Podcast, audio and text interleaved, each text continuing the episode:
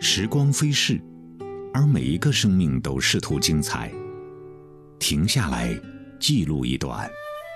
在细微处看到不凡。平常记录，平常生活，亦有光芒。林老师，需要优先保护的植物类群还有区域有什么判定的标准吗？呃，优先植物保护的植物类型和区域啊，就是要做这方面计划，当然是要考虑的因素实际上是很多的啊。一个是就是咱们植物资源自己的一个区域是吧？还有相关的基础设施条件，还有咱们历史的一些积累是吧？就是你研究呃这个植物园或者这个单位本身的一些历史积累也有很大的关系啊。就是你关注的点，但就是从目前的话，就限地保护对象这个方面来说，咱们。大概可以从以下几个方面来确定。呃，首先的话，咱们肯定是关注这个，就是国家重点保护植物名录。嗯，这也是咱们最早的这一版啊，是一九九九年的那时候出版的一版，但是已经过去很多年，所以不太适用了。最新的名录是二零二二一年发布的。啊，这个版本呢那个修订出台的过程，咱们这边的植物研究所实际上也是在其中也是做了重要的工作哈，起到了一个很重要的角色。然后关于这些物种的话，当然是咱们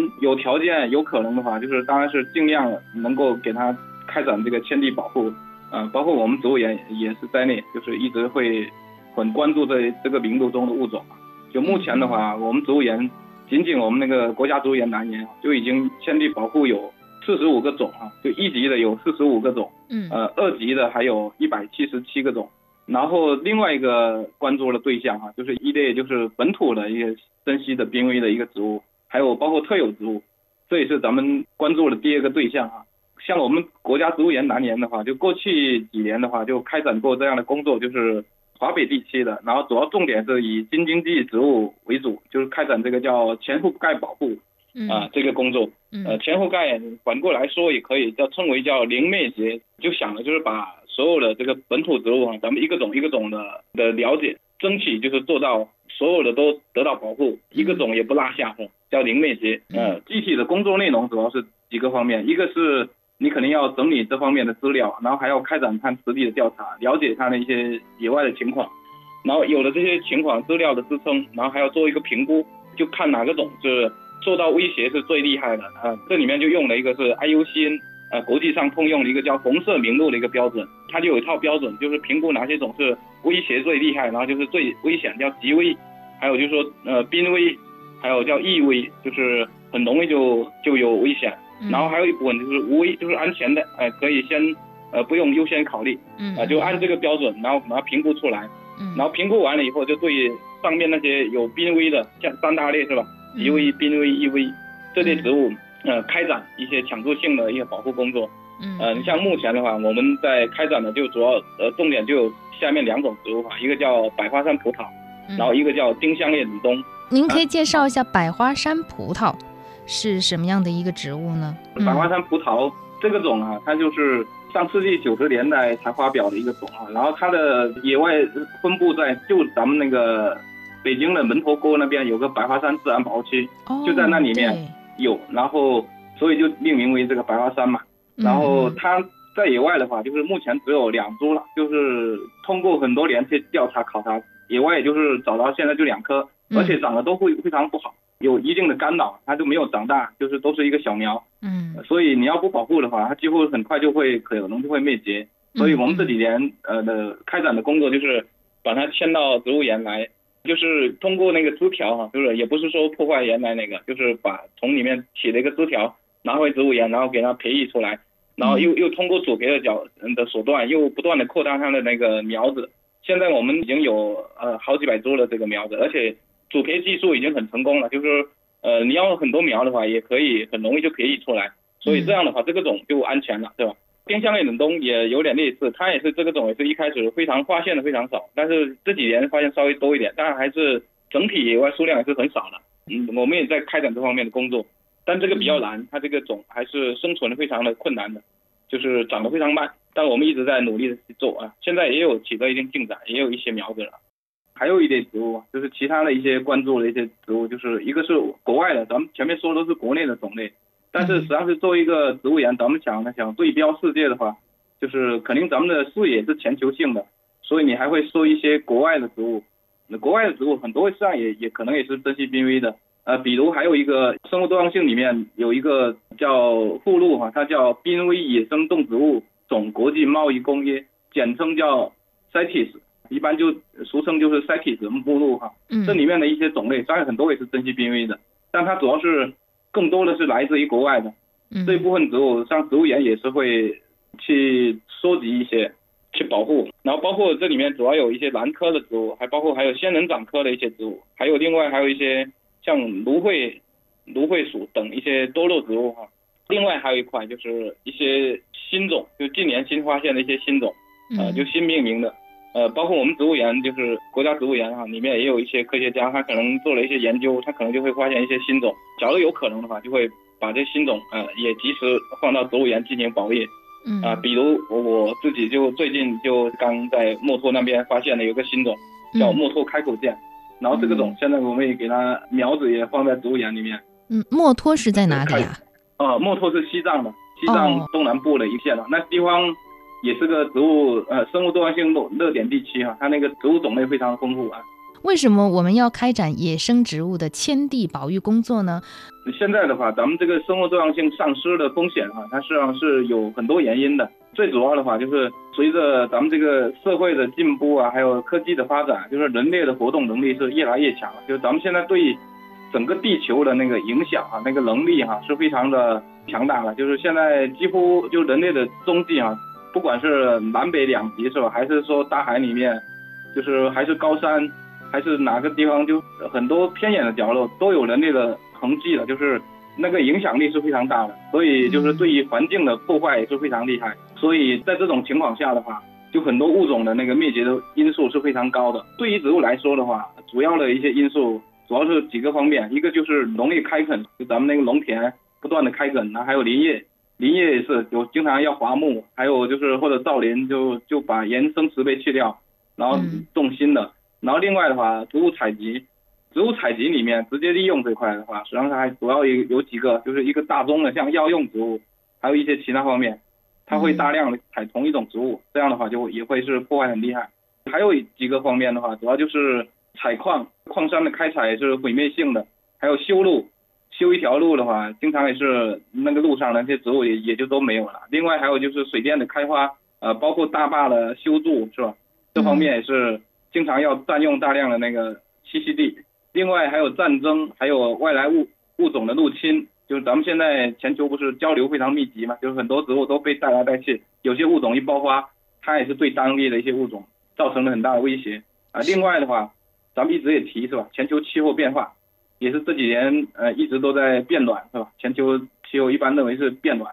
嗯，所以这方面都会对很多植物造成影响，所以就会很多植物它可能就。呃，原生性就没有了，所以就在野野外的话，就是一年比一年少，一年比一年少。所以这个时候的话，假如你不及时去抢救保护的话，那可能过几年它可能就真的没有了。嗯。呃，现在的话，就是像我们从事这一这方面的话，就会经常关注到，就是这方面案例实际上是很多的，经常就有很多植物，只要一去调查的话，就发现它野外数量是非常少，就寥寥可数，可能就几株。是。呃，然后而且生境也是非常恶劣，它可能就长在。一条公路边是吧？然后或者就长在一个村子附近，然后边边上都是农田，然后再走几步又是公路，那么一小块生境，就是都是那种破碎化的一小块，然后完了边上的话都可都是被开发利用了。所以这种情况的话，假如你不是很快的就说用迁地保护的手段把它拿回来，这个时候很快就就会灭绝。是，那刚才您有讲到西藏的墨脱也是一个生物多样性热点地区，那请您解析一下这个热点地区的定义是什么呢？什么样的地区我们才能称它为是啊生物多样性热点地区？生物多样性热点说的也就是说生物非常种类非常多啊，就生物最富有。还有一一方面就是濒危，它有里面也是一些物种比较濒危。然后当然要成为严格的成为这个生物多样性热点，它还有几个指标哈。就是关于丰富度这一块的话，它有两个指标，一个就是说同一类植物哈要有那个全球的百分之零点五这么一个比例，或者是有一千五百种以上的就是在一个很小的一个面积里面，它有那么一千五百种以上的一些特有的一些维管束植物啊。这个时候你也就能看到，就这样一个很小的面积，然后有这么多的丰富的一些一些植物，这个时候是一个一个指标。嗯，然后在威胁方面的话，就是说它还要受到一定威胁，就生境有一定的破坏。这里面指标就是一般说是，呃，已经被破坏了百分之七十，呃，原生的植被就已经呃生境已经被破坏掉百分之七十，就剩下一一小部分了。嗯那这个时候肯定是非常的危险的一个境地啊。目前的话，就全球大概是有二十五个地区符合这样的定义啊。另外，目前还有评出有另外有九个地区也是候选的一个地区啊。然后在这些地区里面，就尽管它的面积很很小，但是它可以包含了全世界大约有百分之六十的植物还有动物方面，包括鸟类啊、哺哺乳啊动物，嗯还有什么爬行动物、两栖动物。就说只要把这些生物多样性热点保护下来的话，那就基本上好多植物种类就能够得到一个保护啊。嗯，刚才您提到说，全球有二十五个地区是符合这样的一个定义，还有九个候选地区。那我想请您讲一讲东南亚国家当中被评为生物多样性热点地区的地区有哪一些呢？在全球的话，东南亚可以说是呃植物种类最丰富的地区哈、嗯基本上可以说是全球之首了。所以它那个热点地区还是比较多的。呃，目前的话有以下几个哈，一个是巽他古路啊、这个这个名称可能有点有点绕哈，但他说的实际上是那个著名的有一条线，就咱们动物学或者动物地理学上有一条线叫华莱士线。呃，华莱士线以西的包括了一个区域，就是包括有马来群岛，还有马来半岛，还有中南半岛的一些西南部这么一些地区哈。当时里面的国家，也就是一个主要是马来西亚，一个是印度尼西亚，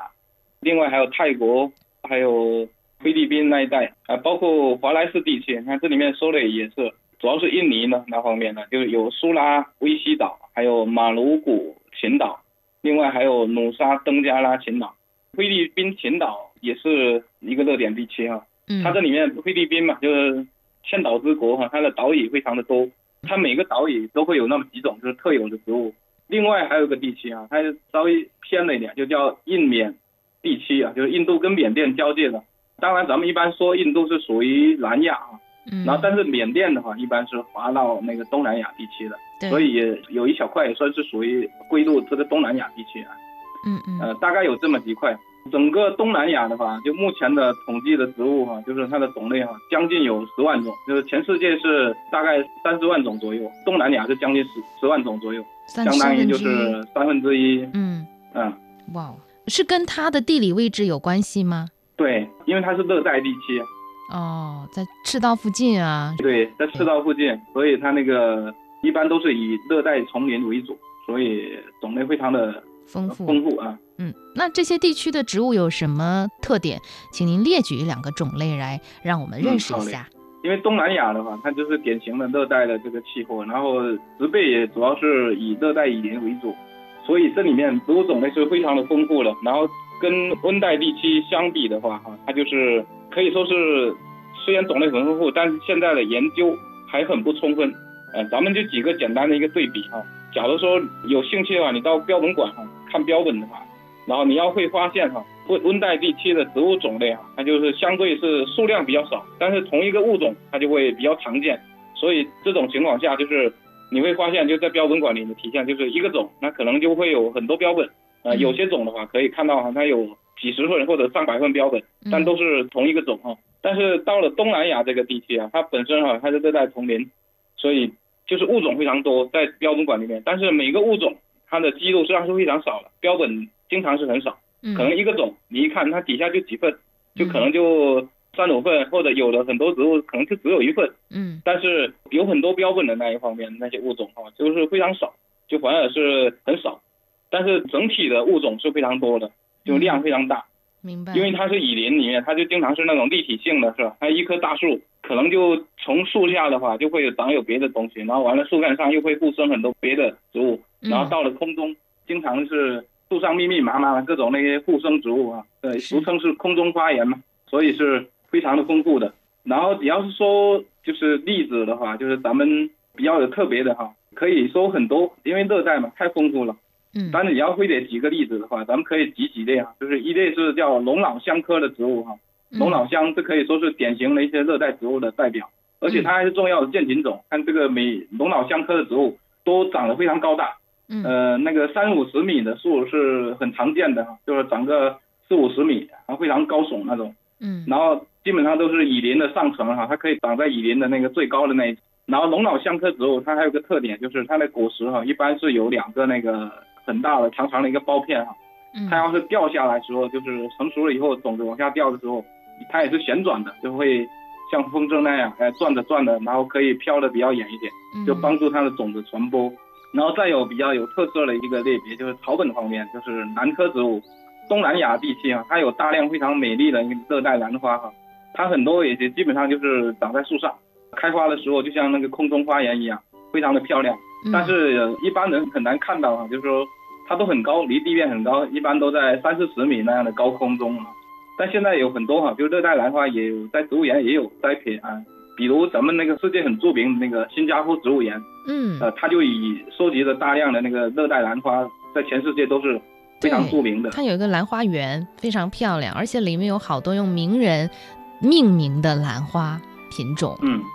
呃，我们将这些东南亚的生物多样性热点地区的植物进行一个迁地保护，需要注意什么呢？有这样子的植物吗？咱们园里？咱们国家现在是东南亚那块，因为它是以热带植物为主嘛，就是目前引种在植物园天地保护，包括就是收集这方面，主要还是在南方，南方的植物园，尤其是就是还要比较靠南的那些，就是有点呃能够气候能够接近热带的那个，还能够比较容易实现。所以主要的话就是在国内，呃，重点就是像版纳植物园，还有华南植物园，呃，另外海南那边的像兴隆植物园等啊，就有有几个也也有引种收集一些这方面植物，相对多一点。像我们植物园的话，就国家植物园这方面，因为它毕竟在北京嘛，就是在北方，室外是不可能种这这些热带植物的。然后温室里面是可以种一点，但是还只能以草本为主，就是乔木、乔灌木那一块，因为它热带的很多那个乔灌木都是非常高大的乔木，它动辄你看二三十米、三五十米，在北方是很难的，就即使是温室，你也不可能修那么高，是吧？所以相对收集保育种类，就是在我们植物园里面不太多。嗯，呃，比较特色的就是有那么一个，就像呃那个原产印度尼西亚的那个季摩异，这个植物呃也算是个相当于一个明星植物啊、嗯现在的话，在我们那个国家植物园呢，北岩呃温室中就有那个银种保育，呃，它开花的时候还是还是非常的壮观的哈，所以也有很多新闻报道。呃，季摩蚁它是属于天南星科魔芋属的植物啊，它的特色就是开花的时候那个花期啊非常大，可以高达到三到四米，嗯，呃，有有时候就被称为是世界上最大的花。当然哈、嗯就是这个实际上它是一个花系啊，整个花系是最大的，对，呃，单一朵花并不是最大的。嗯，真正那个世界上就是单朵花最大的花，那个是大花草哈，呃，嗯它又叫大王花。这个植物的话，它的花是可以直径可以达到一米。这个植物也是东南亚地区的植物，呃，尤其是在那个婆罗洲啊，比较容易看到这种植物哈。但这种植物它是属于一个寄生的，它是寄生在别的植物的那那个茎上面的，所以目前还是很难做到人工栽培。清晨，你被一缕阳光叫醒，一个瞬间，也许你会想，又是平常的一天，平常的早餐，平常的工作，平常的人和事。如果你内心有一丝失望，不妨回望过往的历史，所有的伟大与变革，其实都蕴含在平常之中。平常生活，亦有光芒。那林老师，二零二二年国际生物多样性日的口号是“为所有生命构建共同的未来”，也请您呢从植物学科研人员的一个角度谈谈自己对这个口号的感受。嗯，好了，我个人认为哈、就这个口号还是非常有那个哲学高度的。有一回我是参加一个植物园方面的会议，这个会议也是讲了主题也是植物保护方面的啊。在这个会上就有一个西方一个学者做了一个报告，他讲的题目就叫植物的尊严。他原文里面啊就用英文就是 dignity 这个词啊，当时我们就觉得很惊讶，就是因为你说这纯粹是一个讲的就是哲哲学方面的一个一个报告。嗯，但是听完了以后哈、大概我了解他的思路大概是这样，就是说咱们过去的话，人类咱们强调是人的尊严是吧？人人平等。呃，就这个过程，咱们也是人类历史上是花了很多年才实现了，到现在是吧？大家公认是人人平等。然后是慢慢的话，就是希望你看发达的国家，他们就慢慢的从人人平等开始关注到就是动物的尊严，他们认为是动物也应该拥有一些权利，也应该有有一某一个方面的权利。特别是人们很喜欢一些动物，你看比如猫啊，就是宠物那方面是吧？猫啊、狗啊这方面，像国外已经也有开始有相应的法律了，是吧？就开始来保护这些东西。然后他那个报告里面最后就讲了，哎，现在咱们是动物之后，咱们应该开始考虑植物的尊严了。然后还提了一些想法，哎，在植物方面，咱们应该怎么样样去关注植物的尊严，啊，是吧？咱们从这个现在新的这个口号是吧？为所有生命构建共同的未来。这个口号虽然没有说尊严的事，但是从中我也能听到，就是说至少咱们应该也是要把所有的生命要平等对待，是吧？这样的话你才能够谈共同的未来吧。嗯。所以能够提到就是说平等对待地球所有的生命，那我就觉得这个是哲学高度是非常高的，是吧？当然就是说要把这个口号这样落实到实际行动中，我觉得是更不容易了，就是。呃，之前我看到有一个报道啊，澳大利亚那边他们有修建一个道路工程，像是一个城铁啊，一个很大的一个项目。然后就是修建的过程中，在他要经过的那个路线上，发现了一种非常珍稀特有的一个蝴蝶哈，就是也是特有，然后数量很少，很多年没见过。但那上那个蝴蝶也是很小的一种蝴蝶，就因为发现了这么一个小蝴蝶，结果他们就把这么一个非常巨大的一个工程哈，就是也花了很多钱，哎，结果结果停了，搁置了，就取消了，就是在那个。有这个蝴蝶的这个地段，一直就没有进行建设，所以我就说他确实是很重视这个这么一个小蝴蝶这种小生命，是吧？但是在中国呢，就是咱们目前相关的这样的典型案例，我觉得还是比较少见的。就是咱们希望 将来的话，咱们也可以就是多多重视这些，呃，除了人类以外这些生命，是吧？然后让咱们就是把这些所有的生命那共同未来都关注起来，那，这样的案例也能够多一些啊。嗯，我想。呃，现在咱们国家建立国家植物园，啊，对植物做这种像迁地保护、引种驯化等等这些工作，就是从植物层面将今年的主题“为所有生命构建共同的未来”进行了一个很好的诠释。当然了，关于这个未来包含的内容，我们也希望不管是人类、动物还是植物，尊严这一项。占有的比重应该是很高很高的。好，非常感谢林老师今天接受我们的一个连线，谢谢您。好嘞。嗯，也感谢各位听众朋友，今天的节目就是这样，我是焦娜，感谢收听，再会。我看到满片花儿都开放，隐隐约约有声歌唱，开出它最灿烂笑的模样。要比那日光还要亮，